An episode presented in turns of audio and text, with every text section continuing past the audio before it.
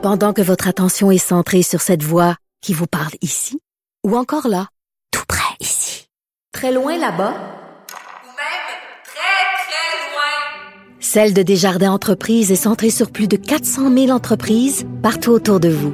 Depuis plus de 120 ans, nos équipes dédiées accompagnent les entrepreneurs d'ici à chaque étape pour qu'ils puissent rester centrés sur ce qui compte, la croissance de leur entreprise.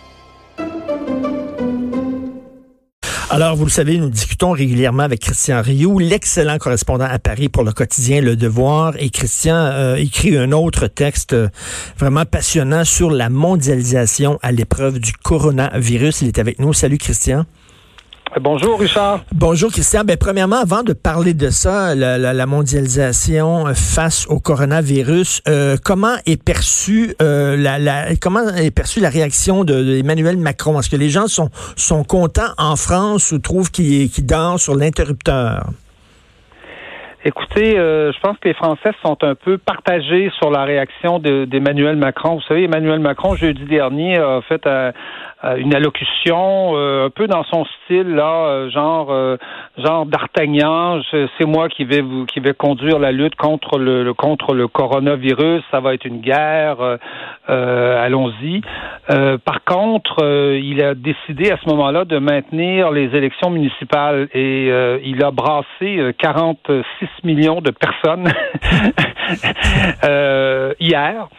Euh, euh, probablement de, de, de, manière tout à fait inutile parce que on, on est à peu près certain aujourd'hui que le second tour de l'élection va être va être annulé. Donc, euh, je vous dirais que les Français euh, comprennent que qu'Emmanuel Macron prenne des mesures pour fermer, par exemple, les commerces. Il a fermé les écoles, tout ça, tout ça. Je pense que les Français sont, sont, sont le suivent et sont d'accord avec lui, mais ils n'ont pas compris pourquoi Emmanuel Macron, probablement pour des raisons politiques, maintenu les élections municipales euh, et qu'il se permet parfois, par contre, de, de reprocher aux Français d'être allés se promener sur les quais mmh. hier, alors que lui a attiré 40 millions de personnes dans des dans des dans des bureaux de vote où euh, on nous disait que les mesures étaient appliquées, mais moi j'en ai fait un certain nombre dans ma dans, dans, dans mon dans mon arrondissement et je peux vous dire que euh, les mesures de sécurité n'étaient pas appliquées ah, dans, la plupart des, dans la plupart des, des bureaux.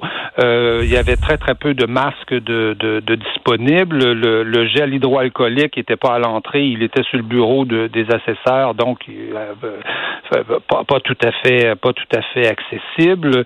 Donc, euh, grosso modo, il n'y avait pas de marque par terre pour obliger les gens à garder des distances de sécurité. Certains le faisaient, d'autres ne le faisaient pas. Donc, euh, donc voilà, je, dirais, que les Français sont très ambivalents à l'égard de, leur gouvernement et c'est pas une très bonne attitude, je dirais, dans des périodes comme ça où il faut en tout cas avoir confiance dans nos dirigeants. Oui. Oui. comment les Français est-ce qu'ils respectent les mesures de, de, sécurité? Parce que on sait là, ils sont un peu anarchistes les, les Français. Et je voyais là M. Macron qui disait à partir de minuit ce soir, les bars vont fermer. Et plutôt que de dire, ben là, on n'ira pas dans un bar, les jeunes se sont rués dans les bars pour être là jusqu'à la dernière minute, se prenaient en, en selfie, tout ça. Est-ce que est-ce qu'ils respectent les consignes? Oui, je, je pense, je pense qu'on peut dire que généralement, oui, les Français euh, respectent les, les, consignes, mais euh, euh, ils respectent les consignes qu'on leur donne, c'est-à-dire on, on, leur, on leur a dit euh, autant que possible. De, évidemment, on a fermé les écoles, on a, ils sont organisés pour ça. On ferme, on a fermé. Vous savez qu'en France, on a fermé tous les commerces, sauf les commerces absolument essentiels, là, sauf les pharmacies, sauf les les épiceries, évidemment. Donc, oui, les Français, je pense, grosso modo aussi les distances de sécurité. C'est vrai qu'on a vu, euh, c'est vrai qu'on a vu beaucoup de, de jeunes se promener. Euh, hier, il faisait très très beau, aller se promener à l'extérieur, mais il n'est pas interdit de se promener à l'extérieur. Hein. C'est, c'est, mmh. on voyait des. Moi-même, je suis sorti, euh, je suis sorti marcher hier, mais en respectant les mesures de de, de sécurité. C'est vrai qu'on a vu des jeunes se rassembler, mais pas par. ils n'étaient pas cinq ou six, ils étaient deux ou trois okay. se rassembler dans dans les dans, dans les parcs. Donc que, qu'il y ait des infractions aux mesures de sécurité, je crois que oui, mais grosso modo, la population française respecte quand même ces mesures-là et surtout, se demandent mais quel signe a donné Emmanuel Macron en maintenant les élections, les élections municipales. Il a donné le signe qu'on pouvait sortir. ben oui, ben oui, lui-même. pouvait sortir non, non, non seulement individuellement, mais en masse et se ben regrouper dans des dans des bureaux de scrutin. Donc donc voilà, c'est tout le problème du, du message qu'envoie qu'envoie le gouvernement qui n'est pas encore tout à fait clair ici. Le malheur des uns fait le bonheur des autres. Il y a des gens comme Jean-Luc Mélenchon de la gauche radicale qui semblent se réjouir de ça. Je lisais là, un de ses propos. Lui, il, il est tout content parce qu'il souhaite que ça va mener à la chute du capitalisme. Oui, Jean-Luc Mélenchon, en fait, se, réjouit du fait que euh, l'Union européenne, face à la, crise euh, qui s'annonce hein, et à la récession qui va très probablement suivre euh, cet événement-là, il se réjouit du fait qu'on ait fait sauter la, fameuse barrière du 3 de dette, de dette, de, déficit dans, les budgets des gouvernements. Il est très heureux de, tout ça aussi, de l'attitude de la Banque centrale européenne qui est beaucoup plus, beaucoup plus large sur la question des dettes. Euh, il se réjouit de ça. Et euh, euh, par contre, Jean-Luc Mélenchon ne parle pas de la question des frontières. C'est un sujet dont il ne parle pas. Or, on voit dans toute l'Europe aujourd'hui se rétablir spontanément les, frontières, comme on avait vu au moment de la crise des, migrants. On avait vu le, traité de Schengen sauter, sauter, partir en éclat. Et donc, et ça, Jean-Luc Mélenchon n'en parle pas véritablement. Or, c'est je dirais, euh, c'est depuis deux semaines ici le gros débat. Je, sais que vous l'avez au Québec entre François Legault et, euh, Justin Trudeau, mais ce débat-là ici il fait rage depuis euh, depuis deux semaines comme il faut. Et d'ailleurs, il y, a certains écolos qui disent ah c'est la, crise du coronavirus, c'est la vengeance de la nature. Il y a d'autres gens qui disent c'est la vengeance de l'État-nation, l'État-nation qu'on avait qu'on avait promis à une mort certaine en disant c'est terminé, on s'en va à la vitesse grand V vers l'effacement des frontières, la mondialisation Là, on se rend compte dans une crise comme ça que ah, ben, finalement, l'État-nation, euh, c'est aussi euh, intéressant. Oui, euh, ben, oui, absolument. D'abord, on se rend compte que c'est spontanément, c'est l'autorité dans laquelle les peuples ont confiance. Euh, on n'a pas euh, on n'a pas une grande confiance puis une grande prise sur l'OMS. On souhaite que l'OMS fasse les choses le mieux possible, mais euh, ces gens-là ne sont pas élus. On pourra pas les sanctionner. Alors que nos élus, les, les gens de l'État-nation, ceux qui nous dirigent, ces gens-là, on a quand même une certaine prise sur eux. On les connaît. Et donc, évidemment, il est normal que les peuples se tournent se tournent vers ça. D'ailleurs, un des, je vous dirais qu'un des problèmes en France, vous me demandiez quelle était l'attitude à l'égard d'Emmanuel Macron. Et quand je vous parle de messages, de messages un peu, un peu confus. Emmanuel Macron est celui en Europe qui s'est le plus opposé à la fermeture des frontières. Euh, euh, en, la, Pologne a immédiatement fermé, euh, fermé ses frontières. L'Autriche, la Slovénie ont fermé leurs frontières, on font des barrages filtrants avec, avec l'Italie.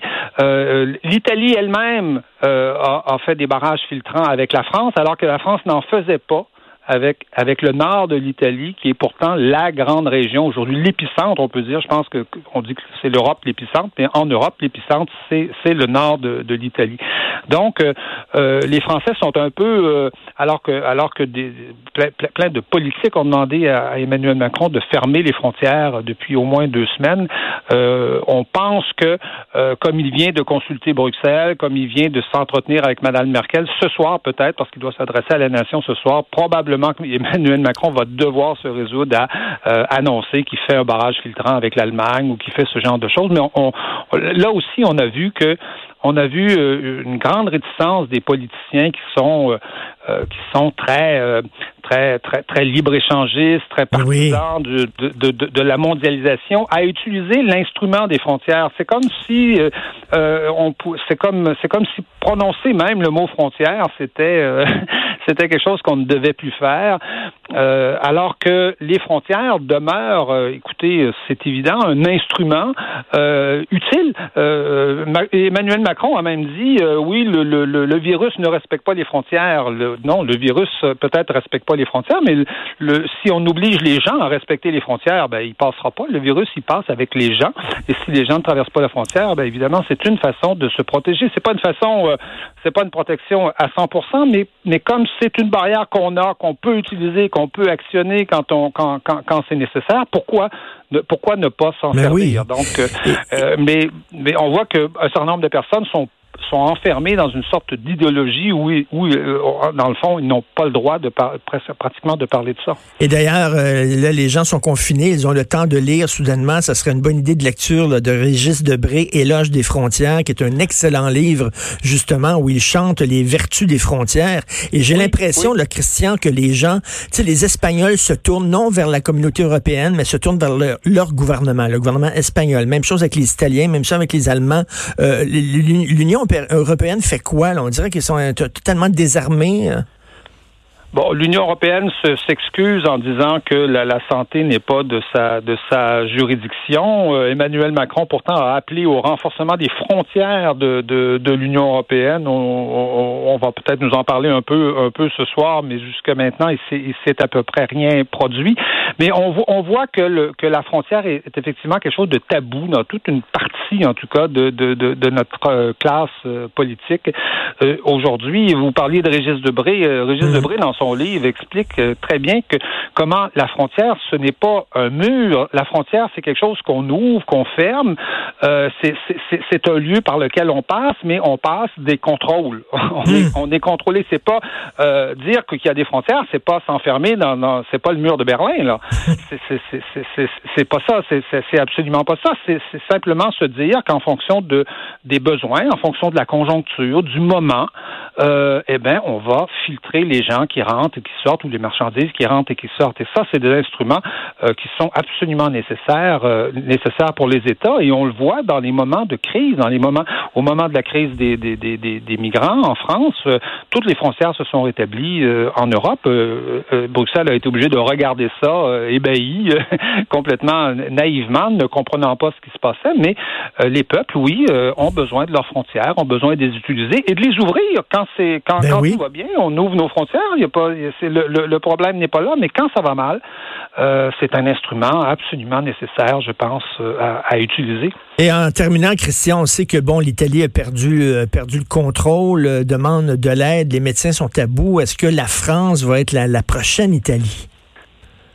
Euh, il, y a, y y de bonnes chances. La prochaine Italie, c'est l'Espagne, je Mm. pense déjà. Là, on voit le deux- deuxième pays le plus contaminé, mais évidemment, on peut on peut imaginer que euh, la France est pas est pas très loin est pas très loin derrière, surtout qu'elle a des frontières et des liens euh, très très étroits avec avec l'Italie et, euh, et et avec l'Espagne. Oui, on peut on peut imaginer ça.